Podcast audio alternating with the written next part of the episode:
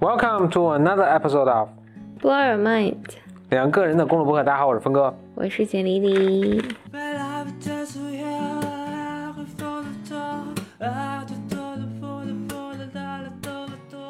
又来到新的一期峰哥小本本系列。是的，嗯，我还是要先说一下，欢迎大家给我们 BYM 来信。嗯，哎，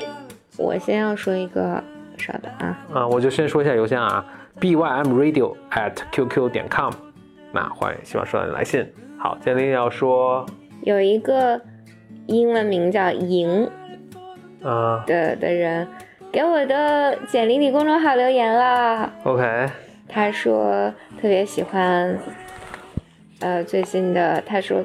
他正在做早餐的时候听我们最新的小本本，然后就说好喜欢你的笑声。反正总之他最后就说没有密码看不到读者来信的李李，这里有一个听众。哇 sweet nice，so nice。Thank you。我这倒是我想起一个，就是还有人跑到峰哥 BOM 的那个微信号，就我的微信号上发那个我要看美剧，不断有人来看，这个是要到简里里的微信号上去发。大家请找你，你的微信号叫什么？就叫简就像简里里，历简历里不过我现在的美剧清单已经，更新了。我我的头脑已经更新了，但还没有在公众号上更新。OK，所以大家现在还没有像团购够好前之前那版的，你可以要不在那版上就是再往上加嘛。加不了了，就是那已经发出去了。哦，推荐一个 Narcos，Narcos，嗯 OK 没了。嗯，行。OK，回到那个 BYM 群呢，这两天有在讨论的一件事，就是说怎么把 BYM 推荐给朋友听。哇，大家已经嗯因为大家都觉得我们这个节目。对，大家我们觉得觉得我们这节目特别好嘛，就很想推给朋友 朋友听。但怎么是最有效的推荐的方法呢？呃，我能想到这么几点啊。一个呢是，当然我们要做到最简单，那就请到反正国内主流的几个音频的平台上，就搜索 BOM 都都你都能搜到，然后你直接呢选一期你觉得他会喜欢的一期节目，直接微信这找给他。推荐的人，嗯，然后呃，还有呢，就是也不用期待第一次就成功。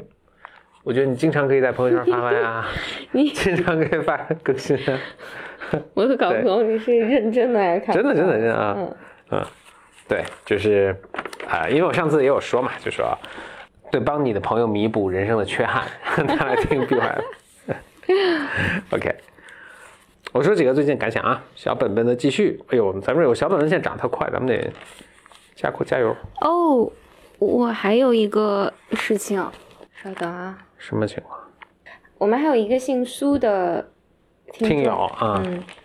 他是十二月七号在简历里的后台留言的，但是我今天才看到，就是回回不了了对，我们已经过了这个可以交流的时期。嗯，他说他今天今年十五岁，哇，呃，嗯正在 homeschool。嗯，中国还有 homeschool，他说他明年将入学，呃，反正一个大学在这就不 review 了。嗯呃，他说他，嗯，BM 每一期他都听，为此自己还创立了一个 podcast。哇，good，呃，我们能启发你创造太好了。对，然后就有机会，也特别希望你能把你的博客名字发给我们，然后我们也介绍给我们的嗯。呃其他的小哥哥小姐姐们。，Yeah，对，然后苏同学是他当时想想投一个稿，叫最近有个电影叫《狗十三》，我我并没有我并没有看过，他说他看完有很多话想说，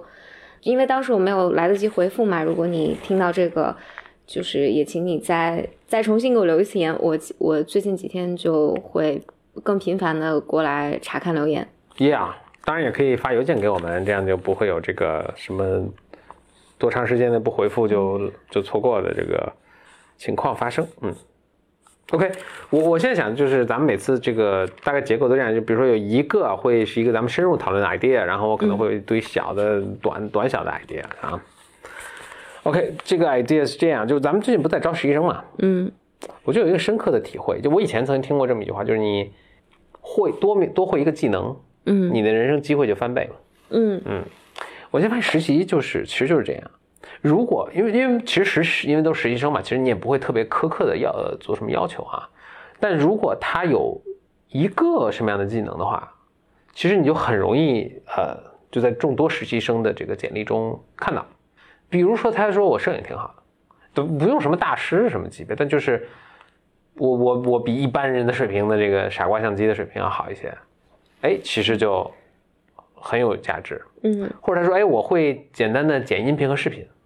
就就也很有这价值。个其实都很简单。很简单，真的，你随便看看网上教程，什么就花一个礼拜时间就能掌握。呃摄影可能会复杂点啊，但是什么音频、视频都很容易。摄影你也就是你如果就想什么，就比一般人好一点，能拿得出去手的那种的话，你其实我觉得一个月怎么也可以就自学，嗯就也能嗯就学得很很好了。嗯。其他的就很多这样的其实很简单的技能，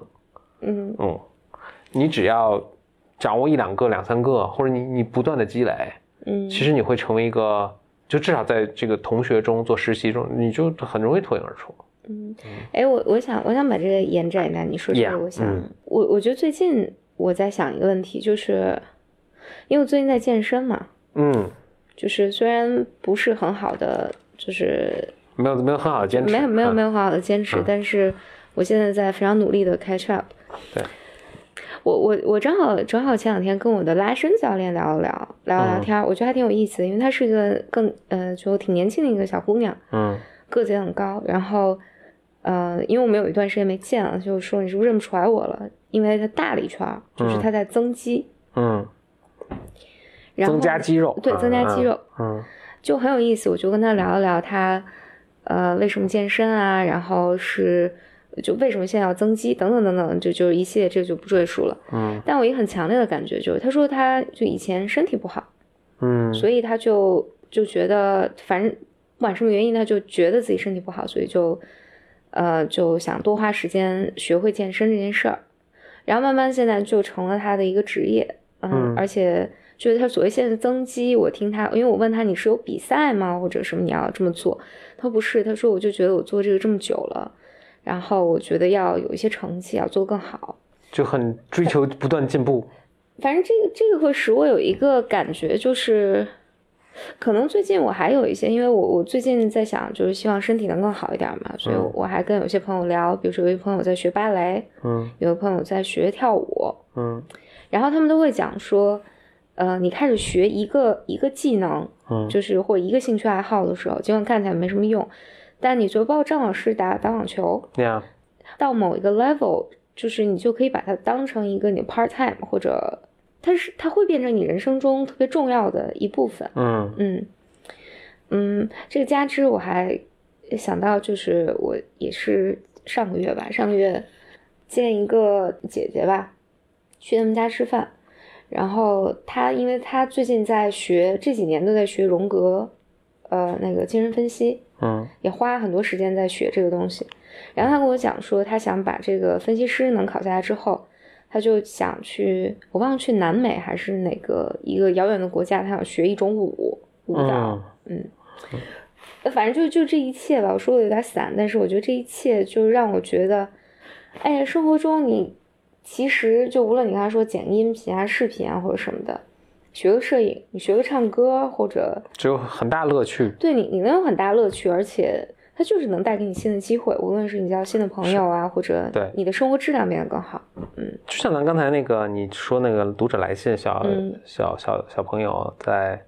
在做呃 podcast 在做 podcast，嗯，就就创造一个东西是很大乐趣的，嗯对，而且其实一点都不难。对，而且他会 drive 你去，比如学怎么做音频剪辑啊，你怎么做嗯内容啊，怎么做选题啊，等等等等。Yeah，嗯，，Yeah，，你再去采访一些人，Who knows you will who you meet，对吧？对，哎，说到这儿我就想起，我们其实讨论这个讨论好几次了。呃，我们说要做一个有关年轻人步入社会、步入职场的一个一个系列。我确实这这方面的想法还挺挺多的。对，就是我想做一个这个职场的系列，还是会挺有趣的。呃，说到职场系列，我我其实想到这么这么这么一个情况，就是给 feedback，其实很难的一件事情。什么叫给给 feedback？给 feedback 就是给就给负面的负面的 feedback，就是什么地方做的不好，这这是一个 very hard thing to do。嗯就是我相信那个呃，听听这个的可能有些人是工作，但我想大多数人可能刚开始工作，你的老板啊，或者你的甚至你的同事，呃，更不要说你如果还管理人，可能是你的下属，就是大家给你 feedback，就给你负面的 feedback，就什么地方做的是不不好的，是件非常非常困难的事。即使比如说你的老板说这个是你的 job，或者你的老师，这是他们的工作之一，就是要给你这样的 feedback，对吧？像在老师这种情况下，实际上是，呃，你付费，你你付费这个呃这个养他这个工作，这养付他的工资，他的工资是他的工作是给你反面的 feedback，啊、这是工作之一啊，内容之一，这是非常困难的一件事情。我就突然意识到这么一点，就是那些能够让人更容易给他 feedback，让他成长的一些人，其实在生活中是机会是更多的。嗯所以就是 whatever you do 啊，就是呃，因为听咱们这个有十五岁的小同学，然后可能有刚步入工作的，就不管你做什么啊，你不管在学校里还是在在啊、平常跟人的交往和在工作中，不管你做什么，不要让别人给你负面 feedback 这件事情更难。嗯嗯，我相信咱们都可能都碰到这种，就是有些人你就能感觉到你给他 feedback 是很难的。嗯在这种情况下就，其实可给、可给不可给的，这就无所谓的这种，可能就就可能就不给了，就因为我每个人都不想有这种，呃不管是冲突也好，这种尴尬也好，对对对对对。但这种情况其实损失是你啊，嗯所以如果就是或者甚至这样，别人给的 feedback 其实不对呀，你可以不听嘛，对吧？嗯但是万一他对的，你没有听到，这是很大的一个损失。嗯，而且别人没有给你就是 feedback 或者给了你你没有接受的时候呢，就是如果这 feedback 是对的时候，就是这个东西永总有一天会找回来的，并不是我现在不听这个，这个就只是过去了，总有一天会找回来的。就比如说这，不管是你以后工作表现的不好啊，还是别人对你造成怎样一个印象啊，嗯这个是对你非常不利的。要让自己成为一个人是让别人觉得容易给你负负负面的 feedback 的，或者换句话说，encourage 别人给你负面的 feedback。嗯这个都是我可能到了很工作很长时间之后，我才逐渐体会到的。嗯，当然这是件很难的事儿了。嗯，嗯，非常非常难的事儿。但我觉得至少可以主动的去去呃，尤其你刚开始工作的时候，我我也碰到过这样的人啊。我我自己当年并不是这样的，所以也很遗憾了。但是我是碰到过这样的人，就是很直接就问，就是我有什么地方做的不好，我有什么地方可以做得更好，嗯，这至少就容易多了嘛。对对对，就是就这让别让别人容易多了，就是你人人一看就知道你是 open，因为在对你没有更多信息情况下，我很难一个人很难判断你是不是 open，对这个东西是不是 open。嗯那他在比如跟你没不特别熟或者不什么的时候，就就倾向于保守一点嘛，对吧？呃另外，这就是我觉得为什么比如说稳定的亲密关系很重要，因为就知道你要对对对，说到这个。这这个想说，这但这个是嗯就是临时想到的，在任何情况下，至少有一个人默认他可以给你一个好，就是给你你所需要的 feedback，什么样的 feedback 都可以给你，那就是你的呃一个亲密关系中的一个人。嗯所以找一个聪明的人建立稳定的亲密关系很重要，因为他给你一些错误的 feedback 就更糟糕嘛，不是？所以很重要。嗯我是很认同你刚才说的一点，就是年纪越大吧，就是随着你社会角色增加等等，你其实是越来越难听到真实的 feedback 的。，Yeah，嗯，因为因为大家大家都跟你无关嘛。你在学校的时候，老师是老师有这个责任，对了，老老师就教育你照顾你。对，嗯老老师要照顾你、教育你。然后你到公司或者你你成年之后，你再去工作，你父母能给你一些 feedback。嗯，maybe，嗯。然后但确实就是对于绝大多数人来讲，就是他没有这个责任，没有这个义务去 risk 这个风险给哎，你，特别真实的 feedback。对，所以所以绝大多数人都不会给你，就是有很多 feedback 是不能当面给你的，嗯，或者就就就你跟我也没太大关系嘛，就为什么要嗯 bother 来来讲这个？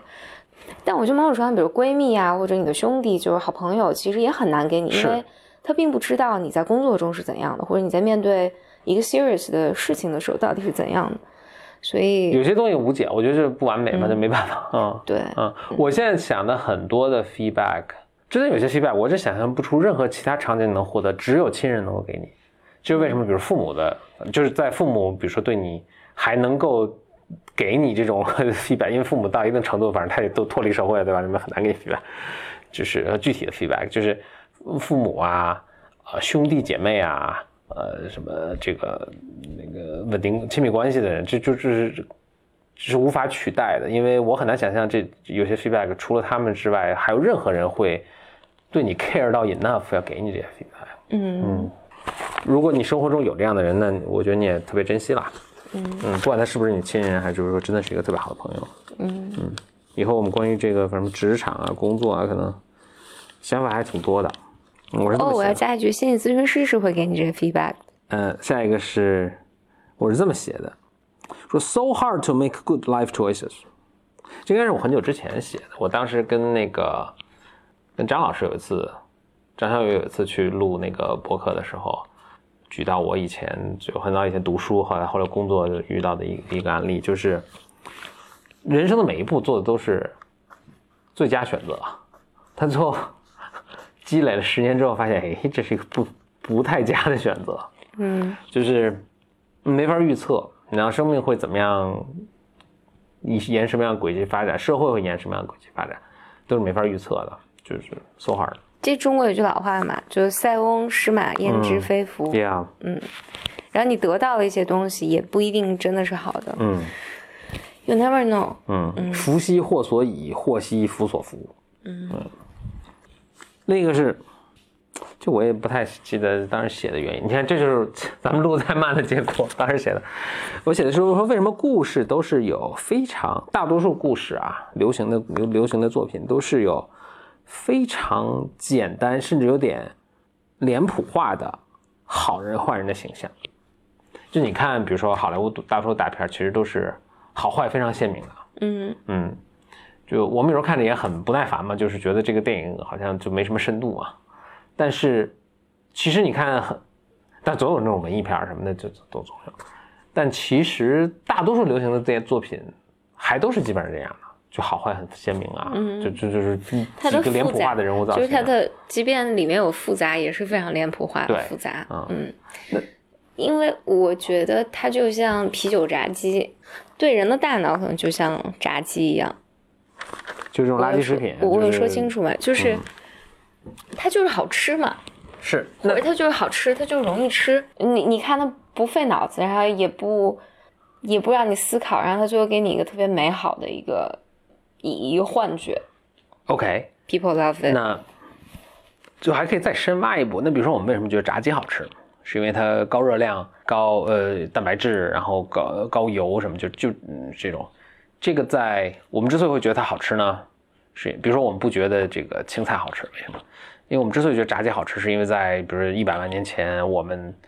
大家都很饿啊，平常都很饿啊，没有足够吃多吃的，所以你碰到一个高热量的食品是对你很好的。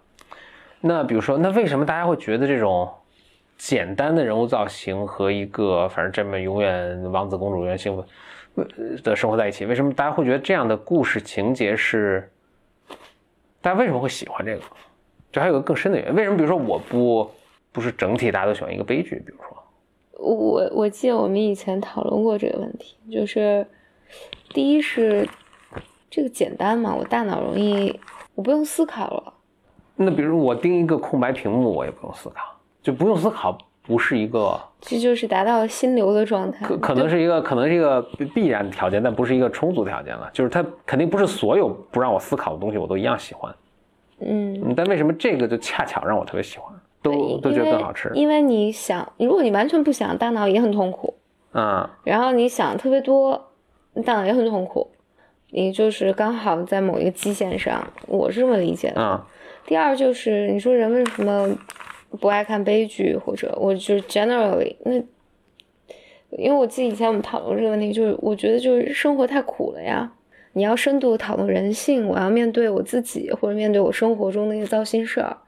我就很或者比如说大家为什么不？因为大多数人在生活中都是普通人嘛，就也嗯没有多坏，没多好。嗯，大家为什么不爱看，就都跟我一样的人的生活，而喜欢看那种大忠大奸之臣？因为因为某种程度上，你看你看电影或看电视，就是如果我的生活，我绝大多数人绝大多数人的生活都有一团糟吧，或者我总觉得我自己有很糟的一面，就是我就是要去看一个幻想，就是我大脑要经历一遍，就是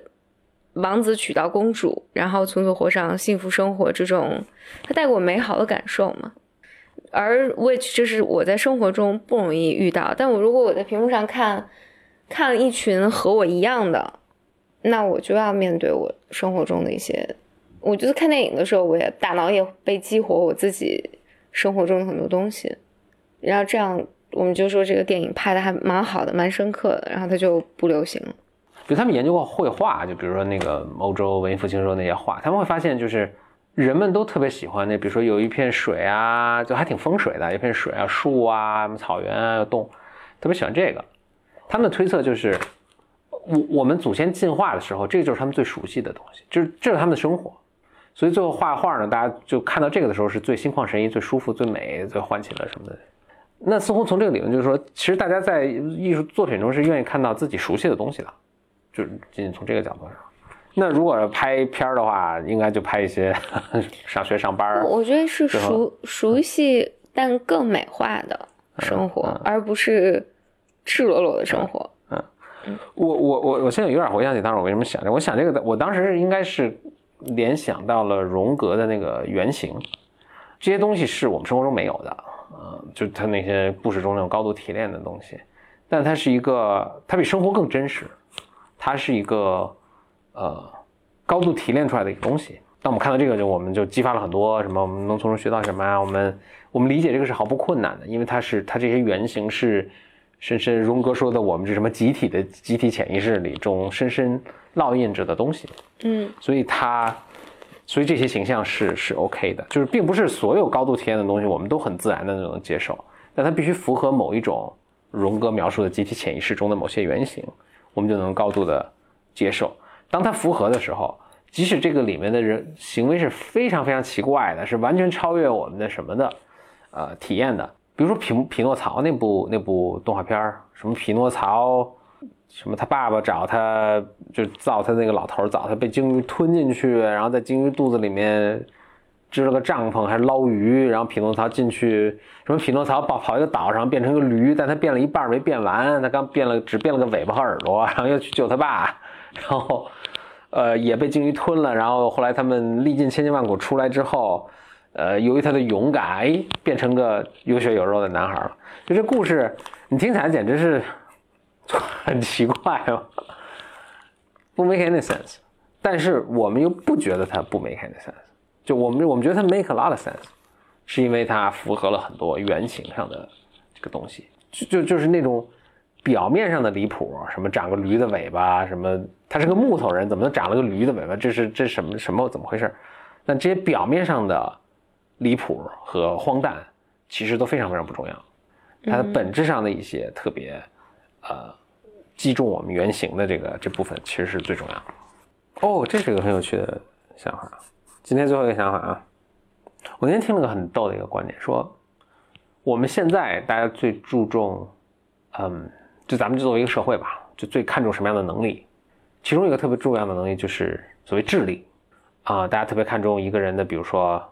呃，编程能力啊，或者做数学能力啊，或者什么建大数学模型，当然还有其他能力啊，比如说运动员们，我们也是同样，就他们身体的灵活和力量，我们也是同样的什么。但智力是一个现在很很明显、很突出的一个，呃，社会认为很有价值的一个东西。比如说，大家找对象还是很重要的一点，比如说他是什么九九八五二幺幺毕业的，那这个基本上是一个智力的一个进 为什么八五二幺，九八五二幺幺？对，九八五二幺幺毕业的，嗯，这是一个还这是一个智智力的一个近似的一个衡量吧？就是我们还是还是挺看重的，或者包括你做什么样的工作，啊、就某些某些工作，一般高收入的工作，你会你看起来几乎是，几乎是跟那个学位和那个学科的难度什么都是都是有正相关的关系的，所以姑且就认为咱们这个咱们这社会对智力的这个啊呃呃就抬得比较高，抬得比较高，所以大家都会说那孩子很聪明啊什么，这是一个很普遍的夸孩子的一个一个一个方面，对吧？嗯。但这是一个比较最近的现象，就是比如说我们想象可以想象在比如二十万年前，当我们在打主要打猎的时候，可能智力也重要，嗯。但是你的你扔标签，你就是比如说啊，我想想啊，巴菲特曾经说过一个特别有名的话，他说，他说他特别幸运，他生活在当时的美国社会或者现在的美国社会，正好呢，大家这个社会对这个分析股票，这个社会对分析股票是认为很有价值的一个技能。他如果生活在不要说二十万年前，他如果生生活在现在的一些这个呃当时一些比如发展中国家都没有股市这个概念的时候，他这个技能就毫无作用了。而他又是手不能挑，肩不能扛，呃，也不太会种地什么的。他如果生活在那么样一个社会里，就很惨啊。所以二十那如果回到二十万年前，那就当然更没有什么股票啊什么的。所以当然最看重的就是你打猎的能力啊，你奔跑的能力啊，你这个能不能很准的把一个标枪扔出去打中敌人或打中野兽啊？就是这种更注重身体，就身体的或者至少身体当时的价值可能是会更更重的，呃，就是呃更高的。所以当时如果大家这个呃搞对象的时候，可能这个是这个的的这个在你在你考虑因素中是一个非常非常重要的一个呃一个考虑因素。但是再过五十年，所以所谓智力的重要性，可能就是最近可能一千年开始越来越重要了。就是比如中国自从有科举制度 开始，可能这就很重要了，所以大家都喜欢找驸马，对吧？驸马呢就是什么写文章写得好，写文章写得好那就是智力高的嘛。但再过五百年，可能又不会这样了。为什么？再过五百年，每个人都有一个，这是小机器人，这人工智能。假设啊，这可能不不是这么演变，或者每个人都能植入一个芯片，所有人的智力都无限，所有人记忆力都无限，所有人股票分析能力都无限。那就好像现在我们对体力没有那么，就我们还是会欣赏一个人的身体啊强壮，但是就没有那么的崇拜了。可能再过五百年，我们对智力也就没有那么崇拜了。所以这智力的对智力的这种放上这种极高的位置，可能就是这最近就这两千年的事儿。过这两千年，这事儿也就 over 了。我们不会再 care 智力了，因为所有人的智力其实都一样。嗯，或者你的智力高低，对于你能够。在社会上做出的贡献，或者你能够获得的回报都没有什么太大关系了。嗯，就好像现在这个人比我壮很多，他除非我们的工作确实跟这个相关的，但如果我们都是在编程，那这是没有影响的。他壮再壮也没有影响。啊，所以这是一个很有趣的一个想法，就是智力也许现在我们对智力的看重都是一个非常暂时的一个现象，也许智力就本身就没有那么重要。也许再过五百年，我们最后看重的是一个人。有没有爱心？我随便说啊，嗯，就他是不是 kind，或者什么什么其他的，我不知道。我我我必须得说下，我我可能有点不同的感受，就是我我确实是认识何峰之后，嗯，我才觉得哦，一个人聪明或者智力水平或者智商，就就这这些词才进入到我的生活里面。不见得非讨这个词，但是比如说家家庭环境和老师肯定都希望你考上一个好大学。对，但。我我没有把它等同于智力这件事情，或者我至少就是我在二十多岁之前的时候，我没我没我就没有思考过这这件事情。然后我也会觉得大家的智力水平应该都差不多，就是上上下下不会有太大的区别。当然，因为后来我在读就是你嗯读文学啊，在读心理学这种学科，我觉得他从来不不 emphasize 在某个人的智力水平上。嗯，我觉得他更 emphasize 在一个人的情绪健康的程度上。嗯，所以比如对于我来讲，我就会觉得一个人的情绪健康是要比智力更重要的。但当然，这这不是整个人类文明所或者这现在整个社会的一个可能不是价值价值判断啊。嗯，但是我确实觉得，如果一个人的情绪情绪健康的话，他可能更有成就，就更容易有成就吧。或者在如果把智力水平放到某某一个维度上，就是。那些智力可能中等或中上，但是情绪健康的人，我自己觉得他们有可能得到的机会或者获得成就更多。在其他的社会，肯定从古到今对很多的 quality 很多的品质都是很很高。比如说我刚刚没说，还有一个我没说的就是健康啊，就是从古代到现代，甚至我估计到未来，除非我们医疗先进到程度，就是你健康程度无所谓，但都能把你救活，肯定有很多的这个。品质的，我们对它的评价是没有太大波动的。嗯，我刚刚想说，就是有至少有两个，在过去，比如说两万年、二十万年年，是有一个比较明显的波动的，就是体力，就身体的这种强壮和灵活，从我现在二十万年二十万年前可能是一个 dominating factor，是最重要的一个因素之一，到现在变成一个可能有点回归均值的一个 factor，就是众多就是肯定是 nice，嗯，但是是不是特别绝就，但是比如 kindness，我觉得是没有变化的。古时候人们就觉得 kindness 很重要，到现在我觉得还是会觉得 kindness 很重要，就是爱爱心吧，或者叫，但未来我觉得 kindness 还是会很重要。那智力呢？我觉得是二十万年前可能没有太重要。智力是一个我没有一个更好的一个词解释啊，其实是其实我要如果用原文讲是 symbol manipulation，就是对符号的这种摆弄，你可以说。所以我们写作这是 symbol manipulation，我们做数学题这都是 symbol manipulation。啊，比如二十万年前没有这个工种根本就，所以不存在对这个你能解出一个微积分，这个别人会更愿意把女儿嫁给你是不存在这个现象的。嗯。那到现在呢，肯定是存在，当然不是所有人在所有时候都同时同意这个事情。那现在肯定大家会觉得这是一件还挺好的一个事情啊，能能够去，由于你会解微积分，最多再去做一个金融的工作，比如说，或者去做一个呃编程的一个工作，这是一个很 nice 的事情，然后甚至现现在变成一个相当重要的一个事情了。但是再过五百年，可能这又变成一个 no one cares，这这个工作可能又不存在了，因为全部机器人在干这事儿。Yeah，就是人类又消亡，又回到只是比如说 kindness 最重要。嗯，当然它可能对身体也不重要，就是我们一生出来都全都移住到芯片里，然后不存在身体这个这个东西了。所以，我我觉得有趣的就是智力在或者这种 symbol manipulation 的这个，就我还是说智力吧，就是这个这是一个更直直观的一个词，就变成现在是变成一个非常 dominating 的一个 factor，但可能是一个非常短暂的一个一个现象，可能再过五百年这个东西就不存在了。这对我是很 eye opening 的，可能就每个人的经经历不一样，是对有不同体会的。但对我是挺 eye opening 的，因为我我处在的一个环境，大家都是说，哎，学习好很重要啊，然后什么学学了数理化，走遍天下都不怕呀。嗯，因为你跟我们不是一个时代的人。对，行，那这就是本期的峰哥小本本。呃，欢迎给我们来信，我们的邮箱是 bymradio at qq 点 com。此外呢，bym 呢还有。啊，微信听众群，那入群的方法呢，就在不管你在什么平台上收听啊，都会有一个文字说明的部分，在文字说明的部分呢，那就有入群的链接啊，也希望在群里看到你，拜拜。拜。